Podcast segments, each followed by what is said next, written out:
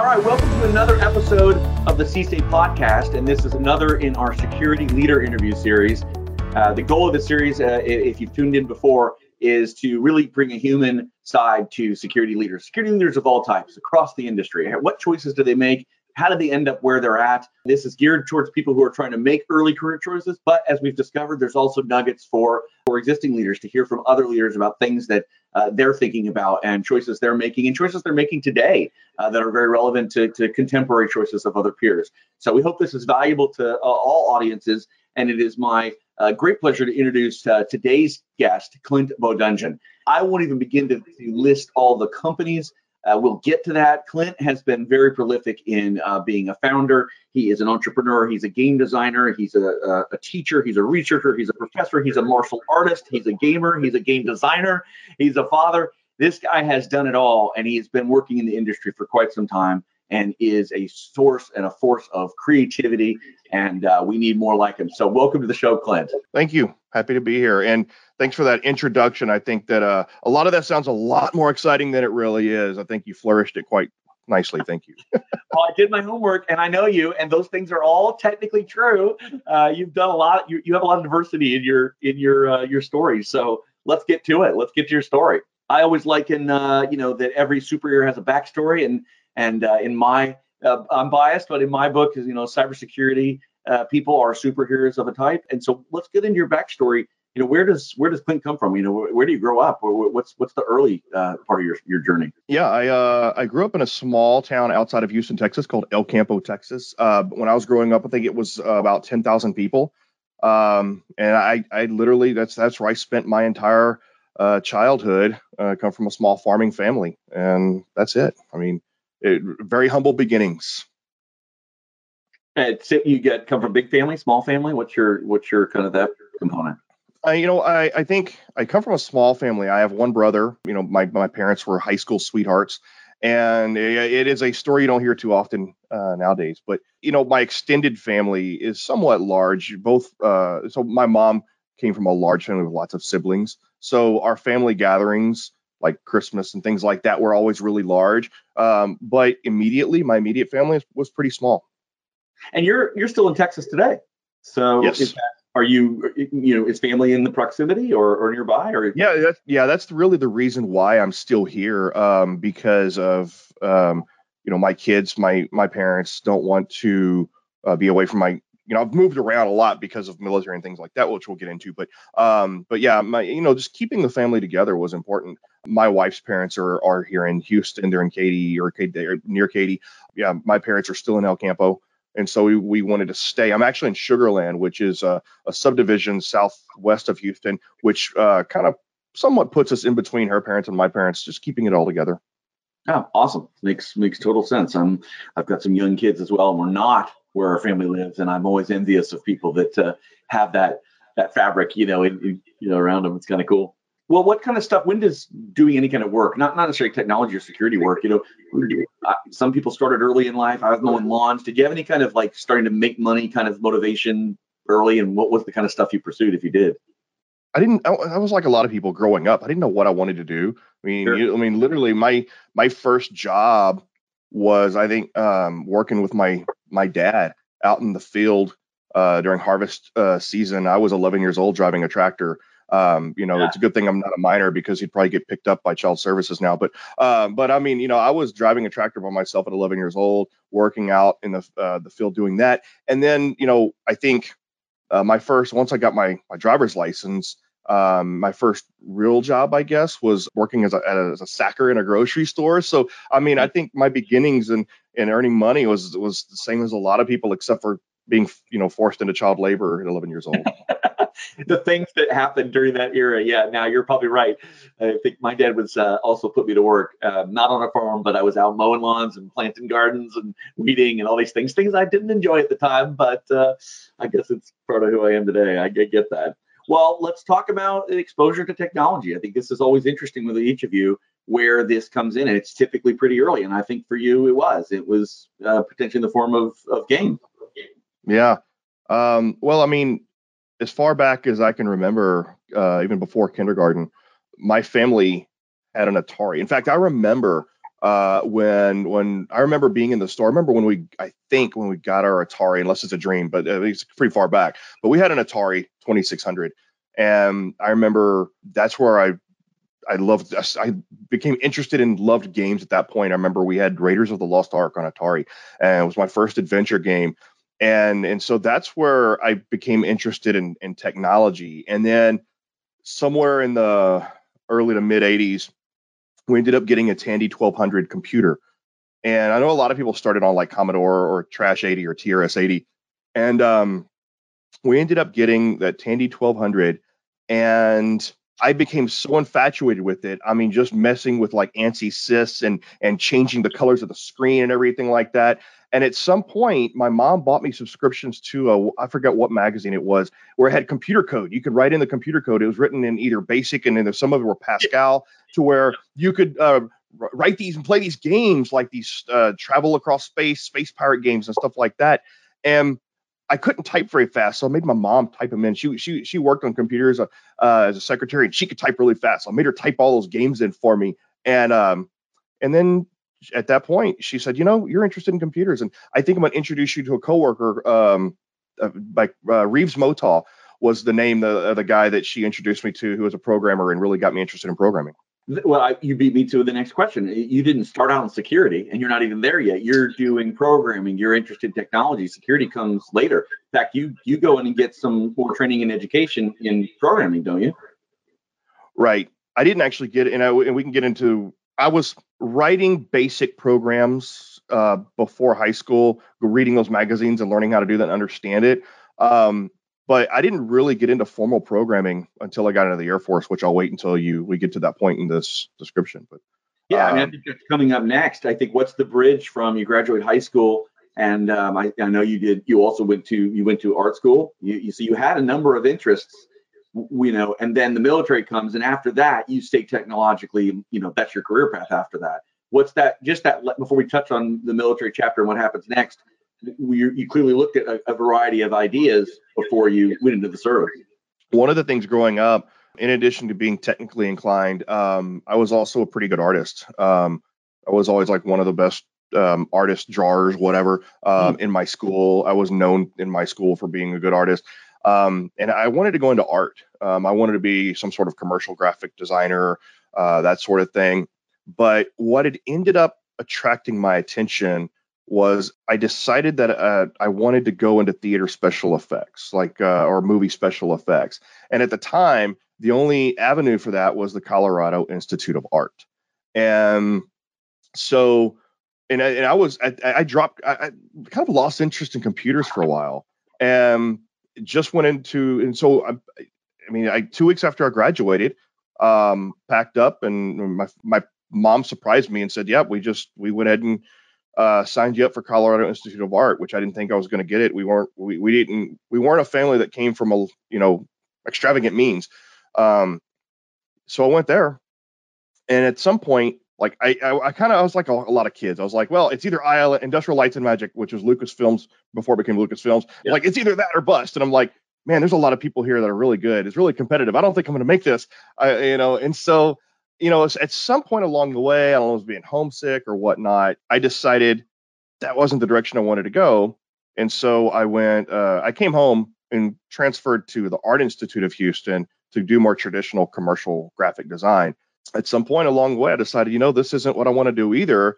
Um, and I, I, had a conversation with my mom, and I remember her asking me, well, and I was like, I don't think this is for me, mom. I don't know what to do. And, and I was like, what do I do? You know, I don't know what to do with my life. She goes, Well, I mean, you've always been good at computers. Have you thought about that? And then it was like, ding. And it was, it was that, it was at that moment. yeah, it was at that moment when I said, you know, that's true. But it wasn't a direct path. I didn't say, you know what, okay, I'll go into computers. Instead, yeah. I quit art within an hour, driving, driving down the road with my friend Larry. Within an hour, I said, you know, I think I'm going to quit the Art Institute of Houston. I'm going to join the Air Force and literally went to a recruiter, signed up, and in an hour I joined the Air Force. So big surprise, parents, join the Air Force. And so that's that's how it happened yeah. from there. And my my first job in the Air Force wasn't even computers. So I'll I'll, I'll kind of pause and see where we go next. But that's how well, I went yeah, from that's the chapter.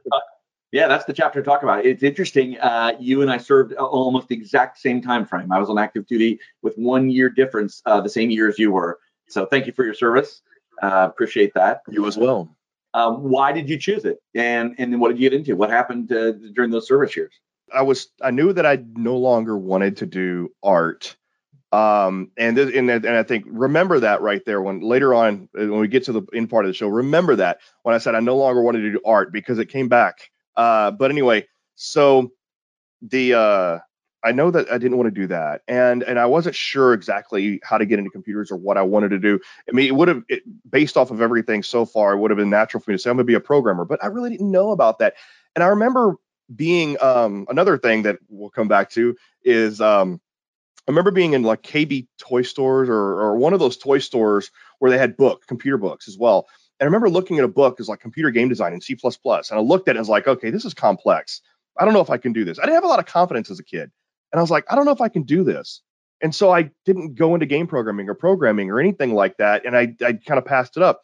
But I was like, you know, I've always been interested in you know, I was in Boy Scouts and and, and things. And I was like, I've always liked adventure and I've always liked camping. I've liked doing things and stuff. And so I thought the Air Force would be fun. And I, I thought it would teach me where I wanted to go. And so that's that's what the transition was. That's where I would have decided that I'm going to go into the Air Force because I don't know what I want to do. So the Air Force seems like the next good step for me. Yeah. So this is circa 95, 99, and this is where security comes in, and this is where it permanently stays in your path from then on. Right, absolutely. So yeah, when I got in the Air Force, uh, I didn't originally go in for computers. Again, it, it, it would have been a, it would have made total sense to say I'm gonna go in the Air Force. My mom said computers. I like computers. Let's look for a computer job. No, I was a misguided youth that thought I'm going to go into intelligence operations because I thought intelligence operations meant adventure and intelligence gathering and i thought it meant like true lies type stuff you know arnold schwarzenegger and, and, and mission impossible um, at least that's what the recruiters said. but instead, you know, so I went in as a one in nine intelligence operations, and then learned very quickly that intelligence operations is, and that was before operations and target intel got combined. And I learned that intelligence operations was probably the most boring part of intelligence in the entire Air Force because you're basically maintaining a library may get an opportunity to brief air crews, but that's target intel. So you don't really get to do much but sit in the library. So it wasn't it wasn't your James Bond moment. You were like you weren't wearing a tuxedo and uh, repelling down buildings. Unfortunately. Yeah, yeah, no big surprise. I was really surprised, but uh, star recruiter. yeah. Um. So I I ended up. Well, luckily the intelligence field is one of those fields where they're like, well, if you don't want to be in this career field, we don't want you here because then you become a liability. Um. So there weren't a lot of options to cross train out of. Um, it's like, oh, I could have been an F 16 uh, crew chief. That would have been cool. Um, I could have been with the guy that cleans out the big fuel tanks. Didn't sound appealing. Um, or transportation. So I went into transportation as, as a 2T2, an air transporter, which was cool because I ended up getting to do some cool things. We, uh, I was attached to the Air Combat Command base. So really it was our, I mean, I got to go to Diego Garcia. I got to go to a lot of cool places. Um, got to do a lot of field training with 101st Airborne because uh, what we did, we we we were there to deploy to hot zones and hot bases and things like that. And so, um, so it was really cool. I mean, it was like FedEx with guns, but um, but you don't do that all the time, you know. It, it, so you have in the in the military, you have a lot of additional duties, right? Um, and so I had a good aptitude for computers still, and every time there was a computer problem, I was able to fix it. And they recognized that, and they they said, you know, you're good at computers. Uh, and, and by the way, when and as you know, when when I got in the military, there there was not a computer on every desk yet. No. no. What is a LAN? What you know? What what what are you know? So computers were just hitting uh, the internet. I think went public in 1993, and so this was about 1995.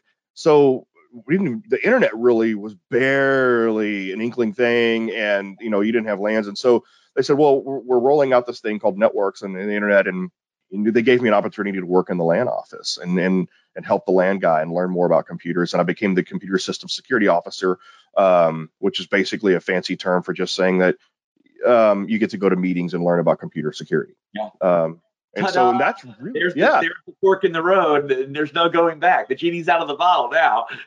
That's exactly it. And and that that is really when um, I got interested in, in computer security. And I have to this part here was was really interesting. So I don't know if he wants me saying his name. I'll just call him Chuck.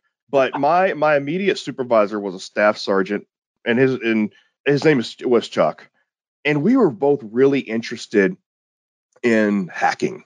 At that time, we didn't know anything about it, what anything meant, and all we knew was that you know you could kick people off of AOL, you can boot people off of AOL, and and we knew a, pe- a few people who knew how to make these punters, what they were called, and we were really interested in learning what hacking was all about.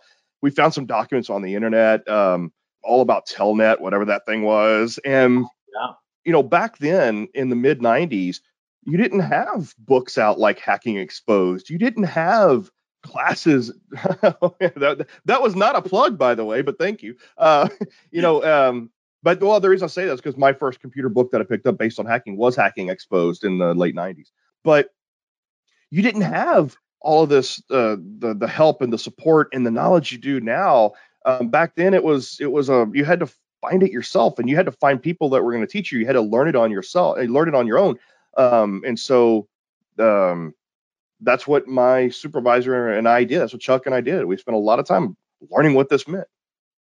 Yeah yeah well i think right here is a critical juncture we we, we have members of CSA who are um, service people uh, or recently left so let's talk about your decision. You, you gain this experience. We could talk an hour, and we can't on just your military. You know the things you've the formative stuff. You're touching early internet. You're touching early networks. That clearly is very formative.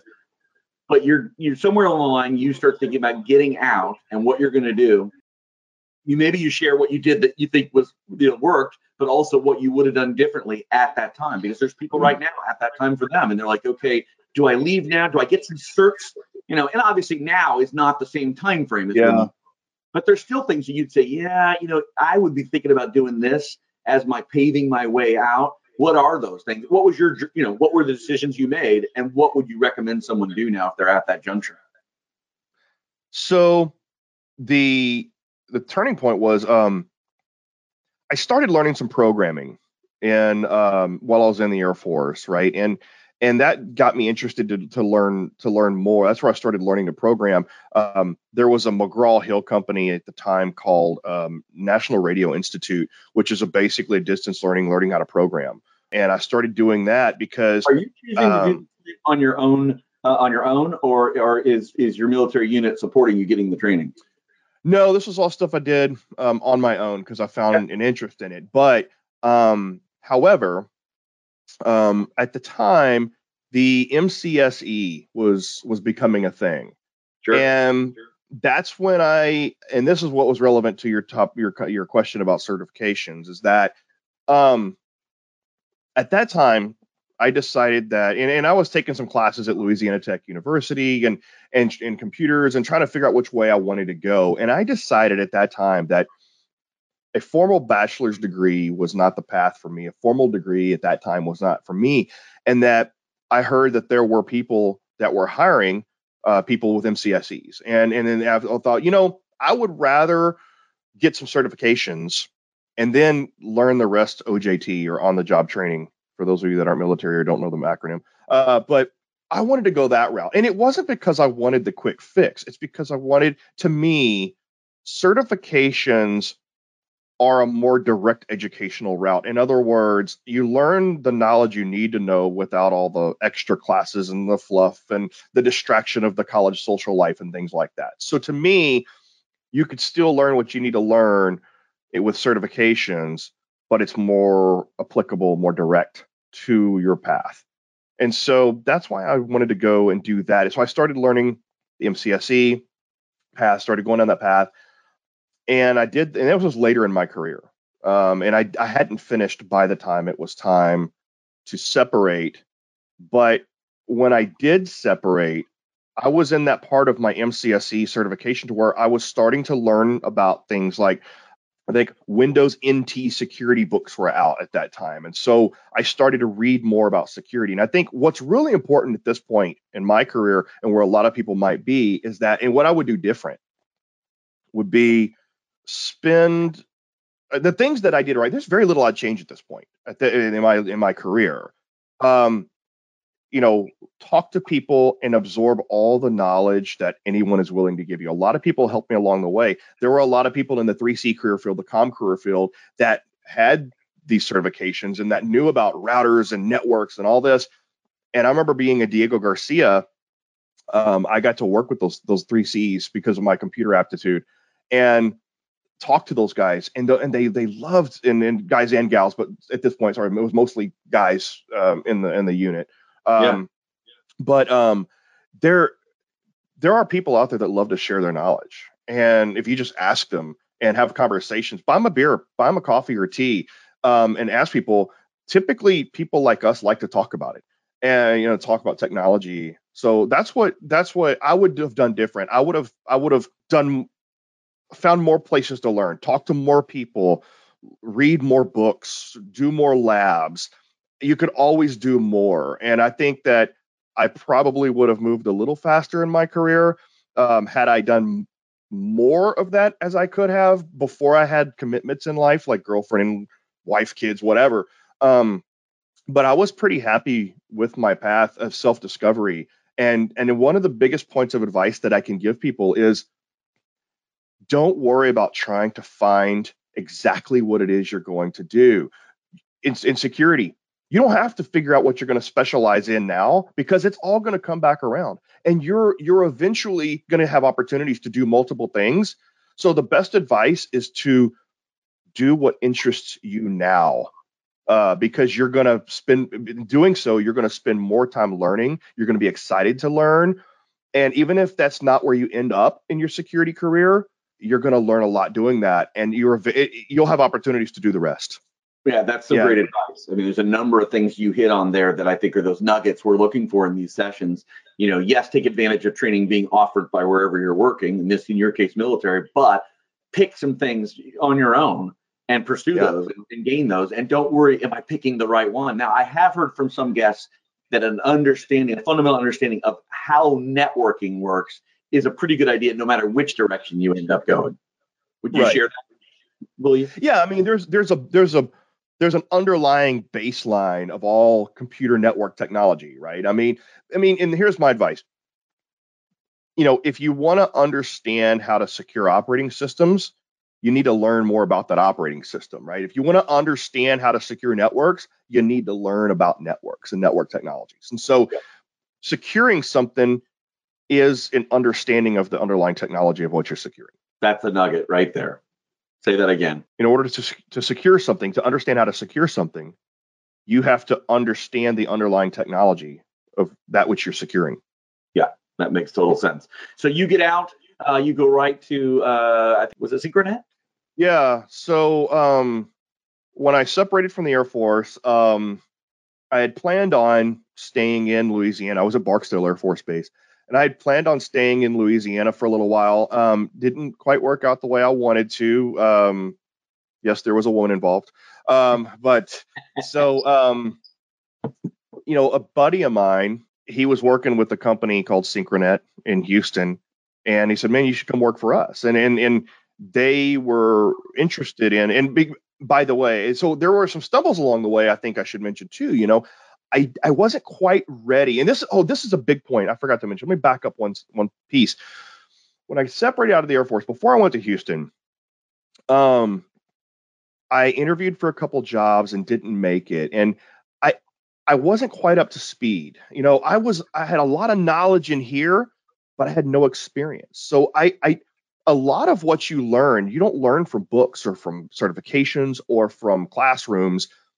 Sometimes you have to put those pathways together and make those connections with experience. And and and that's a big problem is that a lot of people uh, look for a lot of experience. And, and I think that there's a key point here. And what, what happened in my career was someone was willing to take a chance. So I interviewed for a, a, a job for a company. It was a small ISP, internet service provider in Louisiana. And I had a lot of book knowledge but like I, I I didn't know as much as I thought I knew. I went on this interview, and then the the guy interviewing his name was Chris, and you know, I knew I, I, had some Linux knowledge and I had some different pieces, bits and pieces and things I'd learned. I, had, I hadn't gotten my MCSE yet. They interviewed me. They knew I had deficiencies, but uh, you know, it was a combination of you know, Leesville, Louisiana was a very small place, and they had to take what they can get. But um, he told me, he says, you know, look, you you have aptitude and you have passion for this, mm-hmm. and so they gave me the job as a network engineer. He taught me a lot. In fact, there was I had two mentors there. Uh, interestingly enough, so he was a network engineer, and he taught me a lot. And that's where it was. I gained more experience, or I gained more knowledge. I learned more in two weeks working there than I had in three years of self learning. And I, I, everything clicked. Now it, it, was good to have that foundation, right? I had to have that knowledge to get the interview, to pass the interview, and to understand what he was talking about. But it took him two weeks of OJT for me to make the connections. And I had tons of aha moments. At that time, one of our customers had got hacked. They caught the hacker, and instead of sending him to jail, uh, they hired him. that happened a lot in the 90s. That happened yeah, a lot in the 90s. Yeah, I was um, reading, uh, you know, following all that with rapt attention right about then. I'm like, wow, Kevin Mitnick, you know, I I remember him being Captain Crunch, you know, and the FBI was looking for him, and now look where he is today. Yeah, uh, there's there's some stories there I won't get into about meeting Kevin Mitnick in the 90s and everything. But uh, so the, the, this was late 90s, early 2000s at this point, and um, so they caught the hacker. I gave him a, they gave him a job. He became my mentor um, because this guy was he knew his stuff. Now, I mean, because he hacked their Unix systems, and uh, this is before Linux. Um, I remember learning Linux uh, Slackware in, in, in Red Hat version one in the Air Force. So after they hired him, um, the, they they put me on the path. They wanted me to become the, the Microsoft security guy um, and the MCSE stuff, and he was going to become the Unix security guy. So basically, he and I became the cybersecurity before cybersecurity was even a word. Uh, we were the infosec team for this this company, and he mentored me. And it was interesting because this guy was in the hacking uh, circles. This guy was he was part of Viri. You can, Google that. He's part of Viri back in the 90s. He was part of Cult of the Dead Cow. Um, and he mentored me in a lot of hacking techniques and in a lot of things that I shouldn't talk about that really you take this combination of this guy giving me a chance, Chris from the ISP giving me a chance on my passion and aptitude, and then learning from a real hacker, which it's easier to find in real hackers nowadays, DEF CON, things like that willing to teach you. And that that was probably the most influential year of my life of people teaching me and being willing to give me a chance. That that is what happened to really solidify my security career and that's where i want to go. Then i went to synchronet. Uh, that solidified it in my mind in my heart then when i went to houston or came back to houston with my buddy at synchronet that's whenever so Gordon, uh, the founder of Synchronet, owner of Synchronet, he basically gave me an opportunity to say we want to make cybersecurity a part of our company. It was a very small service network services company, and he put me in charge of security operations, and we started offering a cybersecurity uh, practice. And so that is where so the first part in Louisiana, that's where security became ingrained in my heart and my passion. And then at Synchronet, he gave me the opportunity to make it part of my career. And so that's where it was solidified. There. That's awesome. That?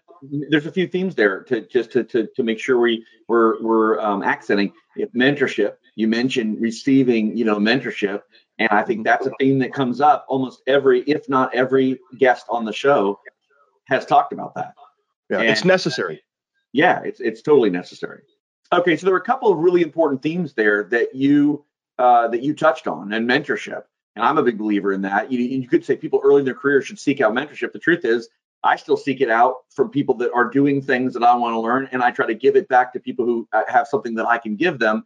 You know, and so you early on were a recipient of that. I, am just curious. Uh, we, you know, we, have got so many threads here we could pull and go into detail, and we can't. We just don't have the time. Did you seek it out, or did it just happen? You know, they feel like, how does mentorship even happen? I mean, it, it, you, you can go ask for it, right? Yeah, I think mentorship is necessary. I think if you can't get, and this is a nugget here, I think when people are looking for that experience, if, if you can't get the experience yourself, mentorship provides you an avenue to that experience vicariously through somebody else's experience. To answer your question, I didn't seek it out as much as it fell into my lap constantly. I think making choices in your career path that puts you that put mentorship in your path is part part of it. So on one hand, nowadays um, it's easy to seek out mentorship. It wasn't so much back then. Don't be afraid to seek out mentorship. There are a lot of people in this world that are willing to give it and happy to give it and want to give it. Um, yeah. So definitely seek it out. But there are ways in your career path to where that you put you want to put yourself in a career path. You want to associate yourself with people to where mentorships naturally happen. And what I mean by that is join groups and clubs, DEF CON, you know, DC 713, give a shout out there, but associate yourself with people that have the same interests in your career field, security. Um, and mentorships are, are, going to happen just like they did with me. When you when you associate with people of that common interest, it's just going to happen. People are going to want to help you. They're going to want to uh, teach you. And and I think one thing we didn't mention earlier that I think is is part of it is that something that is going to help you in your career and guarantee your success. And yes, I will say that it will guarantee your success is that if you're passionate about cybersecurity, you will be successful. Um, you, you will make this your career because it's there's there's such a need, and I think you have to have a passion for it. Um, that passion will drive your path. Great advice. Don't be afraid to reach out and ask. You kind of you said it you'd be surprised how many people are willing, many, if not most, are willing to be helpful and to give mentorship. Formal and informal, certainly lots of people will give informal, like, yeah, what are you what are you interested in? And some people will be even be willing to be formal about it, like, yeah, I'll meet with you again and or at Starbucks or on the, you know, on the phone or whatever. You end up doing a career path with a variety of companies. And Symantec's in there, back to uh, something that looks like local in in, in Texas, uh, and then a network company, and then uh, something called the Critical Infrastructure Institute, and then Lockheed Martin. So here's another, you know, so lesser known names and then major names. You're getting all these different experiences. I see critical infrastructure uh, coming in in, in the uh, you know, the 2008 timeframe.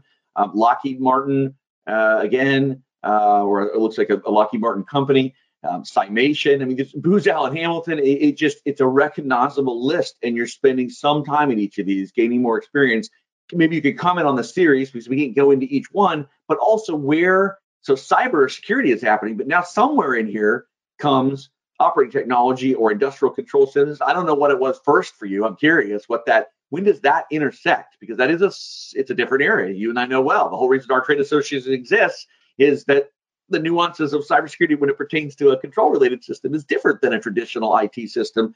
When does that intersect with you, and what do you want to say about that? Those that kind of those mid years of your of your journey.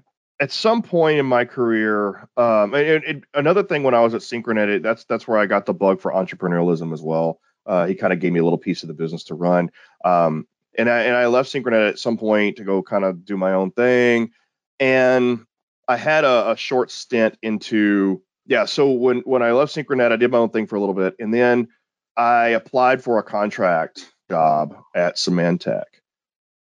And again, it was one of those things to where I had more book knowledge, but not as much experience because the job was for an SQA engineer, software quality assurance, which was at that time, it sounds more boring than it what it was. It was actually kind of cool. It was testing the intrusion detection systems um, that Symantec was developing at the time literally get to hack these things, you know, and also but write a lot of Perl scripts to automate that testing and everything. And I'd never written a Perl script in my life at that point. Sorry, uh, Chad's if Chad sees this, he's going to kill me. But uh, you know, but but but I but I knew the knowledge. I, I studied and I studied and I studied, and I'd written other programming languages, so I I I, knew Perl. You know, interview with with Chad, and Chad was also I, I think he was from the Air Force as well because he recognized the CSSO on my resume and you know, and I don't know if it was uh, the Air Force brotherhood type thing that that spawned him to give me a chance, or again, just saw passion and, and aptitude, but he hired me. And that's another another key point in my life to where I probably shouldn't have got the job, but I did because someone saw passion and aptitude and was willing to give me a chance. And his name was Chad. His name still is Chad Skipper. You know, and that's a that's a day I'll never forget when he gave me a chance. And then um and then at he's acknowledged in my book too, by the way, uh, as one of the people who gave me a chance. Again, at Symantec, the amount of people willing to mentor me.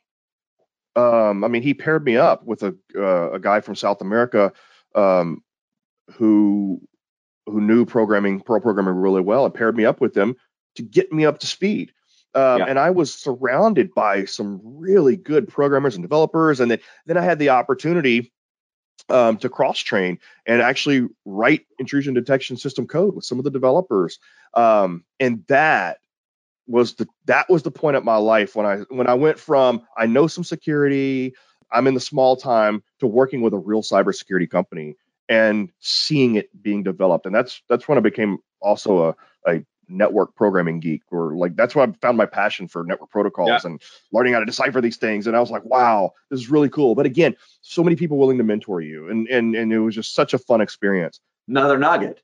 So if, if, if some of our listeners are, uh, you know, there are other leaders in industry um, that are just curious. I already know this. So we're like, oh, I want to, you know, I want to hear from some of the other folks. It's not just, you know, we're not talking to one audience here, but the nugget there is match people up you got a new or an entry level person or a lower uh, a, a, lesser qualified person get them matched up. Make a make a match happen with a peer or with a mentor.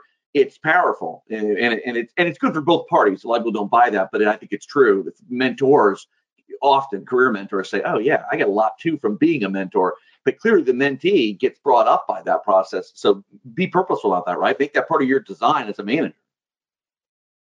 Yeah absolutely. Um, that was genius on chad's part um, he you know he saw enough in me to where he knew that if he paired me up with the right um, the right staff that he can get me up to speed really fast.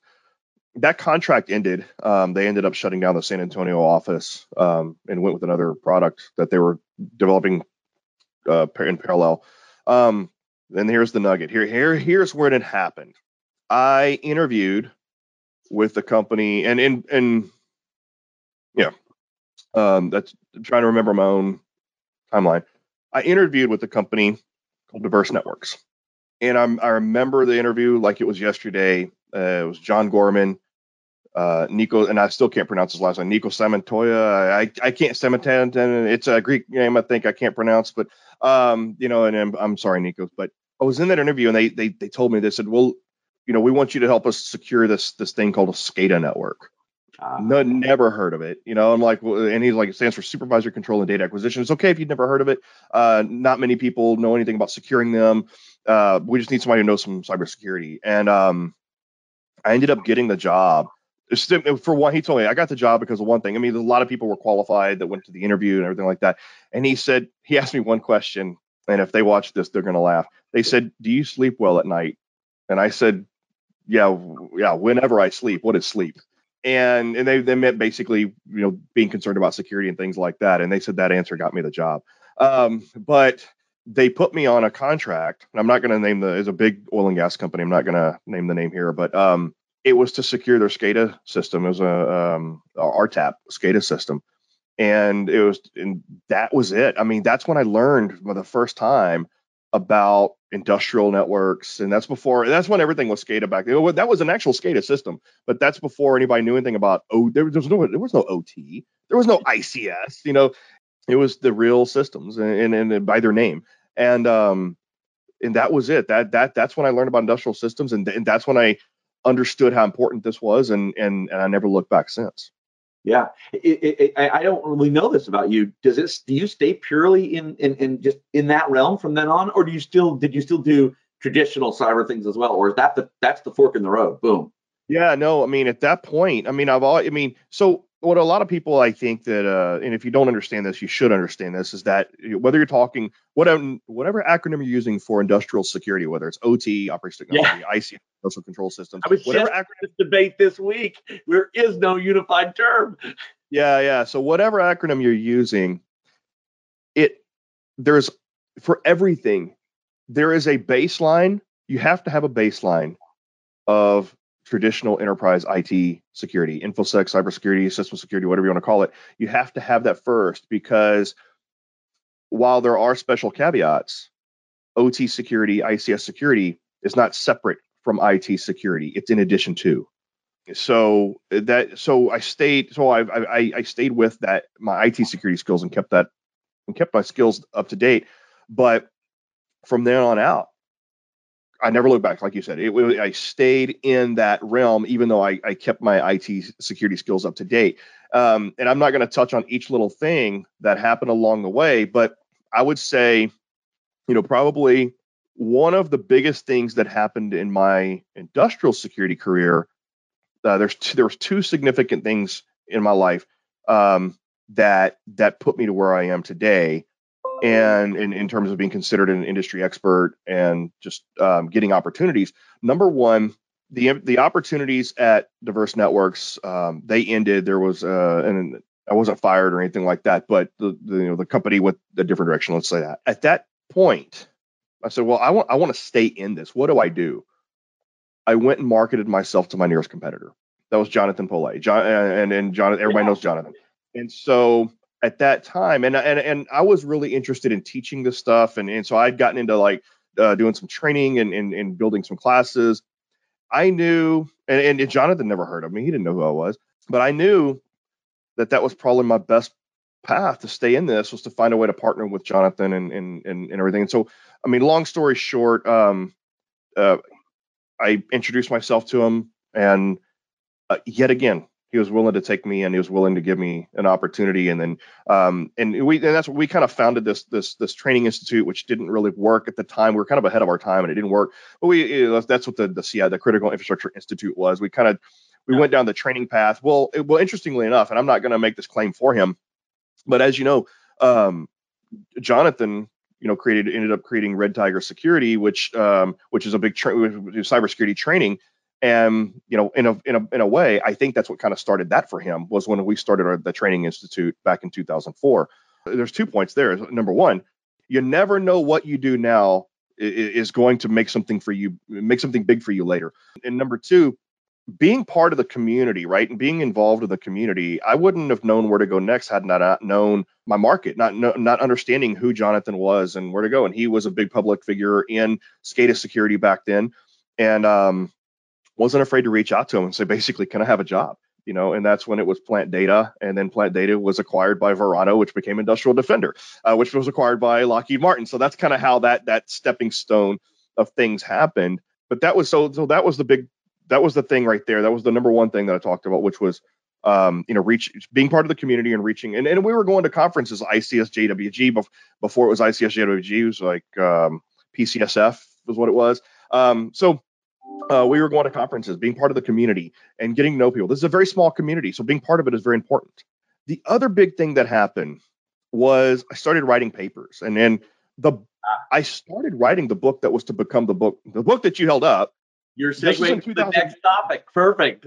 Well, this was in 2007, way before this book came out, but I had started laying the groundwork and I uh, gotten in trouble over it. This is before Stuxnet. And we, that, that should be a time. Uh, that's an acronym. Uh, that's a piece on a timeline. BS before Stuxnet. Anyway, um, but the um, it's funny on multiple.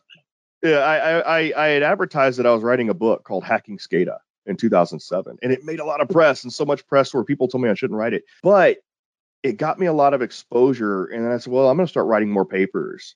And this is a two part two, number two. And I said these big thing, but writing papers and sharing my knowledge with the community and getting it out there, it did two things for me. Number one, it let people know who I was.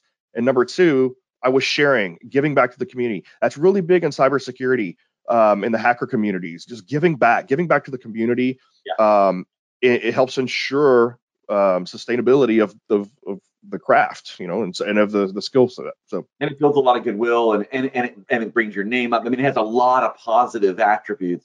So that's I think another one of the nugget walk away nuggets, uh, which is is um, yeah being in getting involved in the community. Could be writing, could be speaking, could be on a on a um, a committee any of those things, you know, they do further the craft. There's no doubt, and so that's good for our society. But they also they're they may look like you're giving to something else, but they end up being very very good for you, and that's that's also something that maybe people don't always, uh, you know, recognize that that's the way it works. The fabric of our society is kind of based on things like that. Yeah, and I think it's you know, of course, I can say this because I've done this, and and uh, and it sounds self-serving, but you know, not everything is self-serving, right? It, it's it's okay to do things um, within uh, a certain amount, uh, within reason. It's okay to self promote and it's okay to get your name out there, but also give back. You know, don't just be completely self serving. You know, it, it's okay. You know, it's it's okay to to put yourself out there um, and to make a name for yourself. but make sure you give back. Make sure that you reciprocate um, all the good fortune that's come to you. Yeah, you, you make a good point. I, I'm I'm I'm a big believer in some some stuff that you know necessarily modern science doesn't study, but people write books about. When you put yourself out there, some things do come back to you, but it's not direct. It's not, oh, I should promote this thing I want to sell. No, don't do that. But there's some things where you give and you give, and wow, this lucky thing happened this year to me. How'd that happen? Well, you kept putting yourself out in the path to run into that sort of thing by giving to other people and doing things. I, I believe that works. I believe that's just how how our you know how how it works for human beings. But uh, but you're right. You don't want to do the I'm going to join this because I'm going to get a tip for a tat. Yeah, don't don't do that. yeah. Yeah, and I and I think that's it, right? I mean, if if you're, you're naturally going to make a name for yourself if you're that person that is also giving to the community, giving back and sharing. It just happens. um, okay, so this is a good good segue. I'm glad you brought it up. Let's talk about your book, Hacking Exposed for Industrial Control Systems. Um, I'm a proud owner of it in my signed book collection, which is uh, something very that I prize. I think I've got three or four. You got, you got a group authorship here, and I've got a three or four of you in here. Um, so a lot of people have a book in their head, or they think they do. And I do. I've got a couple unpublished books uh, in various stages, and I've discovered it's it's it's not trivial. Uh, now, some people maybe are just prone to being able to churn out books, but for most people, it's a lot of work. And um, so, talk a little bit about what led to this and what producing this book has meant to you and meant to your your career path. Yeah, it is. It was a lot of work. Um, so, um, you know, and this this is the kind of the follow on to what I was talking about earlier about writing um, and sharing that knowledge and, and and and how it comes back around. So I had already laid the groundwork for this, like I said, back in 2007, writing the book that never got written. Um, but I always kept up with that, and I always kept no, I kept my own. This is this is a good nugget here. Is I kept my own handbook, if you will. I always wrote my own notes. I always kept anything I ever had. I I kept a running notebook uh, um, in a folder of uh, basically my own manuscript of uh, of my own field manual of these are these things and and this is the command line for this and all that. And I always kept those running and kept notes. And so I had this literally I had this like 300 page manuscript of notes and things I've collected over the years and things. So I couldn't publish it because it was, I mean, it would have been plagiarism. I literally copied and pasted and photographed, but it, it was my yeah. own personal field manual, right? It's okay to do that um, if it's for your own personal use and yeah, of, of, keeping yeah. people's notes and things like that. And um, and so um, this was um, you know, and then by the way, I also want to mention that you know I, I have a lot of jobs on my resume, like you mentioned earlier, and it, it kind of is like, wow, this guy's a job hopper. But you know, throughout your career, especially in this field, technology and cybersecurity, you may go through several you know, and, I don't know how it is across the world. I know like in Germany it's different, but in America at least, you'll go through a year here, a year and a half here, two years here, a lot of times in your career because companies close, things happen, uh, contracts end. And so, you know, don't be afraid to take that path wherever that path takes you. Don't be, you know, if, if you're unhappy, Dale Peterson said this a lot. It's like you, there's no way, there's no reason you should be unhappy in your job right now with the market the way it is. Don't be afraid to move from one company to another one um, if you need to, uh, if that's where your path takes you. But going back to what I was saying, I was on a job interview, and it turned out that that job interview happened to be with Joel Scambray. Joel Scambray was one of the first three original authors of the the of hacking exposed. I didn't realize it, you know. So I like felt it was like the, it was a Godfather moment, you know. You, I didn't know who I was with, um, and so it's um, you know, and I remember you know picking up my first copy of Hacking Exposed, the original, Hacking Exposed was really it, it, was at that time it really was an expose. It was the first book publication publicly released that that that actually detailed how to hack systems, right? And um and so it was a real moment for me to get to you know interview with this guy. And I the job was different than what my skill set was. Uh, and I didn't get the job, but he said, you know, I noticed that you have on your resume that um, you know you you have this manuscript and this thing that you're writing and, and, you know about industrial control systems and he goes you know I, I think maybe the time is right for an expose on industrial control systems security and hacking would you be interested if i put you in contact with mcgraw-hill about maybe doing a hacking exposed ics I mean, and of course I said, no, I'm not interested at all. Just kidding. No, I mean, of course I was, right? I mean, what do you say to that? Um, Yeah, and, you, and could, you could get it done next Saturday, right? I mean, without. yeah, exactly. Yeah. Um, you know, and, and, so so that was I was pretty ecstatic, you know, just about that opportunity, sure. right? And uh, and but the there's a, a nugget there, and that is, don't be afraid to put side projects of personal interest that you think have value to your career on your resume. Had I, that, there was no, prof- I, I didn't do anything official with that. It was nothing more than I had a side project of writing this manual yeah. of industrial control systems and I put it on my resume. That is the number one reason why I got the book opportunity because I had something on my resume that I was doing on the side and it got noticed by the right person. Oh, uh, Clint, that is another nugget. That's an interesting one that I've never heard anyone bring up, but it, it makes total sense to me. I think I do some of that anyway, or have over my career, but never really thought about, you know, being purposeful about. Like, oh, I've got these side things. I've always had side things, but you're saying connect the two. Make sure there's a way that somebody knows that you do that. Your personal blog might be another place where you you talk about some of those things, and so the world knows, or employers, or other project collaborators, you know, know. But however you you end up sharing formally and informally that you have one or more of these side projects, they can be very impactful. In this case, you had it listed and it caused a door to open that you're saying would never have opened. The, this this book wouldn't have existed had you not done that. Exactly. That is, um, you know, it, that's a great share. Yeah, you know, just it well, it demonstrates your passion. It demonstrates your the the work that you do on the side, and it lets people know what you're doing when it otherwise would not have been exposed. see what I did there? Um, I see what you did but, there yeah, and so going back to the level of effort, right? Writing a book is a huge undertaking, right? And in here, I mean, look, if you already write a lot of white papers and they're your and they're your original creation, think about amalgamating those white papers into a book. You know, and that's one way to do it. Um, but you know, in writing Hacking Exposed ICS, I knew that I couldn't get it done in the time that I that I, that I was given. Well, Joel introduced me to McGraw Hill and he introduced me to to my editor and Wendy, and, and she and, and, she brought it to the board, the editorial board, and it was a no brainer. They're like, "Yep, go for it." I was like, "Okay, great. Now I either got to get this done in the time frame allotted, or um, I need to put together a team to help me." And so, you know, I I really felt like that. I wanted this to be a voice from the community as instead of just me talking about it. And you know, I'd, I'd already been friends with Bryan, uh, Bryan Singer, uh, yep. I met Stephen Hilt um, at one of the early S4s. Um, and Bryan just did the show, by the way, the same show you're on today. He just did it a couple weeks ago, so he'll be nice, here. nice. Yeah. So uh, you know, so I you know I knew Bryan, and he agreed to help me.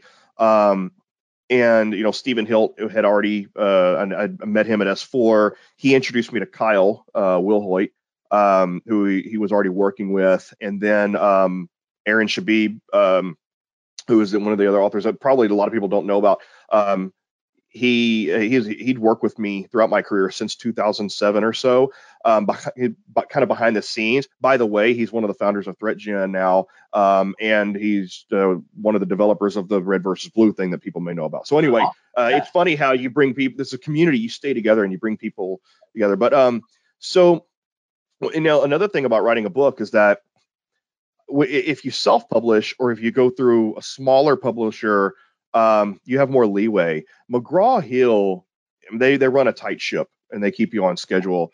And I mean, we slipped a couple times on that release date, and so it's okay to do that. Just keep in mind if you're ever writing a book, um, things happen. You're going to slip, but the but you want to you want to stay on a schedule. You want to say, oh, I want to write at least this many. You know, if, if you get it done, you say, I want to write a page a day. I want to average a page a day, which a lot of people can usually, uh, you know, double spaced, 12 point uh, times New Roman font it's easy to do.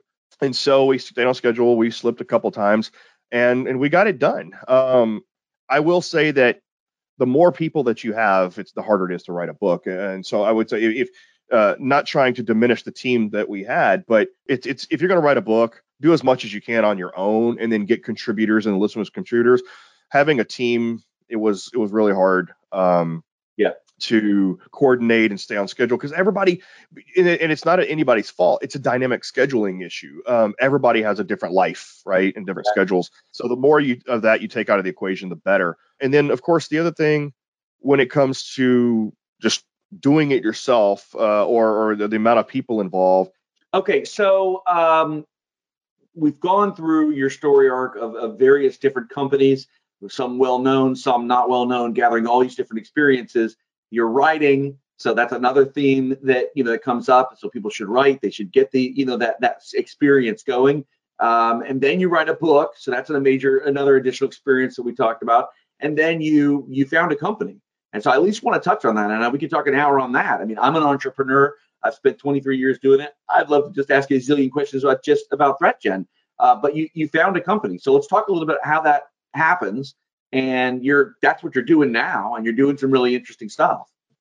I'd founded a company or more than once in, in, in my life, right? And I mean, um, anytime that you know I was there's been lots of times I'd left the company and then specifically went on my own, right? And I would say, you know, if you already have um, that, if you already have that spirit that um, that basically kind of says, I, you know, I want to do this on my own. I want to do my own thing. You know, don't just start your own business. Don't just be an independent consultant. Just turn it into a company, right? I mean, it, it, it, there's so much. It's so much better. Don't ever go just be an indi- individual independent consultant. At least start a company and and put the company down and and and, and like get that LLC, whatever, and and start something. Um, nugget. I love that.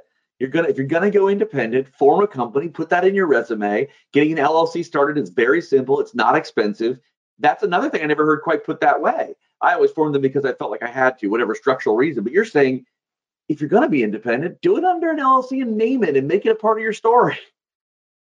Yeah, I mean, there's the number one. There's the the legal protections, which um, there's which there's there's some, but not as many as you would think. Uh, but number two, yeah, it, it's it looks better on your resume to say, you know, I founded this company rather than I'm an independent consultant. Brilliant. Along the way, but you know, and, and I and I did that. I I, I kind of kept that company on ice, and, and and and you know, some of you may have heard of it. was CIDG, Critical Infrastructure Defense Group, way back in the day, and I kept that. And, and I mean, that company was eventually quote unquote acquired by another company, but it was just me and one other person, and so it really wasn't a real acquisition. But here's something that I learned along the way. Number one is that there's a difference between I own my own business I have a company and I have a startup, right? There's three distinct differences. You go and get business cards, that's I own my own business, right? I mean, it could be anything from car washing to independent consulting. Once you once you have um, an LLC, now I own my own. Uh, now instead of I have my own company, it's I have a business. And when you have an employee or two, now you have a small business. When you get funding, now you're a startup. And those are the differences and and there and there are different uh, requirements along the way. You know, the, the the more you grow, and when you go from I have my own business, and you get to the point where you're a startup, where I am now, there are requirements along the way that you have to have. And this is what I learned: is that owning your own business is easy.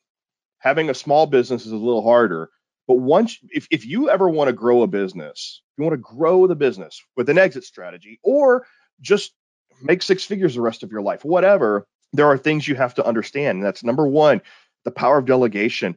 You can't do it all. Everybody says, "Oh, well, I have a small business. I run. I wear multiple hats." Like that's not a good thing. Okay, like everybody says, "Well, I wear multiple hats," but that is not a good thing.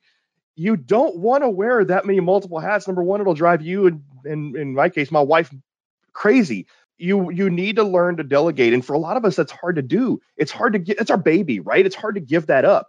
So you need to learn to um, to delegate and and and let people take the reins in those areas where you know you don't need to be doing that. Even if you think you're good at it in most cases you're not as good as you think you are let somebody else that's better than you do that. And that's what i had to learn. And so uh to, to basically yes when i the um, last company i left um some time ago I've always had that entrepreneurial spirit, and that's where we we founded ThreatGen. And that it's actually the company was originally founded uh, Derezzed Inc. We're Tron fans, um, but we we it, it, wasn't quite working. The name nobody understood the name. It wasn't resonating, and we. So so anyway, we our our product name was ThreatGen. It's a whole other uh, topic on why it's ThreatGen. But anyway, the product was ThreatGen. So I took a page out of Verano and Industrial Defenders book and just named our company, DBA'd our company to our product name. And so we, we figured, okay, so the, the whole premise of the company is to do industrial security services and training because that's what I've done my entire life, right? My entire, most of my entire career. But I learned really fast that if, you know, okay, I, I learned along the way that if I want to have a real company, and, and grow it to a startup and beyond, it's it's a lot more than what I've been doing in the past. Like I, I had to find somebody who knew business better than me. I had to find I had to find advisors who knew how to grow a company from an angel to start to angel to exit, right? I I had learned the importance of operations. There's so many pieces of a company that you have to have functioning properly that you you like it's not it, it's it's not just oh I own a company. No, you have to have operations support. You have to have financial support in terms of somebody running your finances. You you have to have all the different pieces of management that you don't think about. All this overhead that keeps the rest of it running. It's not just a bunch of consultants saying, "Oh, we're a group of consultants under an LLC, so we have a company." You don't have a company until you have your books in order, until you have operations director or manager, until you have a you know somebody who handles your finances, and until if you don't have a company or a startup unless somebody can go under your books and say, okay, wow, you know, you've got these cash flow statements, you have this and you have this, and and and and, and you and everything's in order, you know, and yeah. So my advice to anybody is running a company is more than just you. It, it, if you want to have a serious company, you need to, you know, understand you got to delegate and you have to have all that operational support and overhead and and all of that. And it, it's different than just having my own business. And the final thing I'll say is, um, and maybe this is a good closeout, but I probably wouldn't have had the success that I have with my company uh, that I have so far, or the op- I wouldn't have gotten a lot of the opportunities that I had throughout my life had I not been part of the community, and I had I not uh, and, and been an active, engaged part of the community, and had I not written that book, whether it's self-serving or not, uh, for better or for worse, that book put put put my name out there. Um, sure. It was a little bit of a resume, a little bit of credibility, and all the people that supported to write that book as well. Uh, I mean, a little piece of them helped me along the way, and so I recommend ever the two biggest things I could recommend is become part of the, the, community because that's where you find mentors and job opportunities and everything. So become an active part of the community. Write a book if you can. Just write a book and share it with the community because you, you don't you don't write a book. I promise you this. You don't write a book to get rich. You ain't. I, I make hardly any money on that book. You're not going to get rich. Um, but it's sharing with the community in a way that is also going to have returns and giving a name to you. You know, Absolutely. you're going to have your name out there. And, and so, but, but the book is daunting. Then write a really, really good paper. And if you write a really, really good second paper, and you write a really, really good third paper, you may be on your way actually to the future book. That's exactly right. And a lot of people you know and then the, i guess you could also you know here's another thing you can do let's say you don't like to write but you like to make youtube videos you know or you like to make uh, videos on what you do in demonstration make a series of those and then you can have that transcribed all right well uh, what excites you most? Our, our kind of closing question uh, about the future. What are you looking ahead? And then maybe you can tuck in if someone was starting out you know what area might they look as a really exciting area to get into? That let's close out on that. Well I, you know i think that in general uh, you know, a decade or two ago, nobody knew what industrial security was, ICS, SCADA, any of that. Um, but I, you know, I think it's becoming it's out in the forefront. And I and I, while I think all cybersecurity is important, um, I think industrial cybersecurity has a little bit of um, uh, a, a, little bit of special lagniappe uh, to pull from my Louisiana roots, uh, in that it's a little more. It's dealing with law. It's dealing with our way of life, um, you know, in human lives and and and so I'm really excited about the fact that industrial security has come to the forefront, and it's out there now, and there's college programs with it. Um, but and, and but we have such a skills gap. There's such an opportunity. I think there's an opportunity for a lot of people out there to cross train, or who are not in the career or, or, or in, in high school or college. This is a wonderful career opportunity for them because it's so important to our way of life. It's so important to the world you know, unfortunately, because there's bad people out there that want to do bad things. But I mean, it's so important. It's a new area and it's so hot. And it's and it, I think that there's there's so much opportunity just in industrial cybersecurity that like there's so much skills gap, so much opportunity. Just go for it. One last sentence that I didn't say. So earlier when I said that there were a couple things in my career that I said would come back to me, that was uh, art. You know, another thing that we didn't mention was that you know I'm uh, I'm a bit of a musician. I've played piano, played guitar, all this stuff like that. So there's all these things earlier in my life, like uh, being a musician, uh, being an artist, that I kind of put aside and gave up on. Uh, or whenever I walked into that KB toy store, looking at that uh, C++ game design book, and I said, you know what, that's kind of hard. I don't think I'm going to do that. Um, now what I do here at ThreatGen Um, you know, we we have the red versus blue cybersecurity training game. So we've literally taken video games and turned them into a training medium, gamification. In doing that, I use absolutely everything that I've done in life that I was somewhat good at or had interest in and put aside. With developing games, um, I write game code, which I put aside at one point in my life. I do all the art and UI, and I do all the the graphic design and graphic development uh, for both my company as well as for my game. When I put uh, aside art earlier in my career, um, I do I, I I design the music for the game and everything. So um, everything in my life that I had an interest in or gave up on or put aside that I may have been somewhat good at, had an aptitude for, or very good at, I now use in every ounce of what I'm doing now. So no matter what it is in life, don't think that you're going to give up on it forever. If you have to put it aside, don't don't think that you're never going to do it again. Um, just remember every experience you have in life. Every opportunity in life is an opportunity that you're going to use somewhere. So, well, that's got to be the definition of, of being in a happy place. You know, the fusion of all the things you have passion about have all all come together in one project that you uh, that you have that you own, you have ownership, so it's not someone else's, and you're building it and you're creating it, and it pulls on all those pieces, a fusion of of you, right, in one thing. Yeah, I every day I wake up every day of my life excited to get into my studio, my office, whatever, um, and work. Well, so. I don't think it gets any better than that, you know, as far as the definition of of, uh, of satisfaction in life than than what you just said. So, congratulations uh, to you on on that's where you being being there at this stage of your career in life. That's pretty awesome. Well, thanks. Like I said, I just wanted to pass that message along that you know it's like, look to anybody who listens to this, it's like you know, don't worry. You know, if if you if if you have passion for something, um, all those things that you like, they can come back around, and you can find ways to utilize them. Absolutely. Absolutely. All right. Well, thank you for awesome shares, some great nuggets, uh, walk away value there. You, you, you, nailed it all. You covered all those things. Okay, we're now my favorite part of the show where I get to uh, kind of uh, pay my respects to a show I've always enjoyed inside the actor studio. And if you ever watched it, it's been uh, on the air for decades. It had a longtime host who recently passed, uh, James Lipton and he interviewed all the greatest, uh, many of the greatest actors and actresses that uh, that we all know on the stage at the at the acting school in New York. And he always ended his interviews with the same questionnaire. And so we're we're having some fun and doing the same same thing. It's called the Pivot questionnaire, and he even borrowed it from a French show years before that. So it's got some heritage of being uh, being borrowed. Are you ready, Clint? Let's do it. Okay. What is your favorite word? My favorite word. Yep.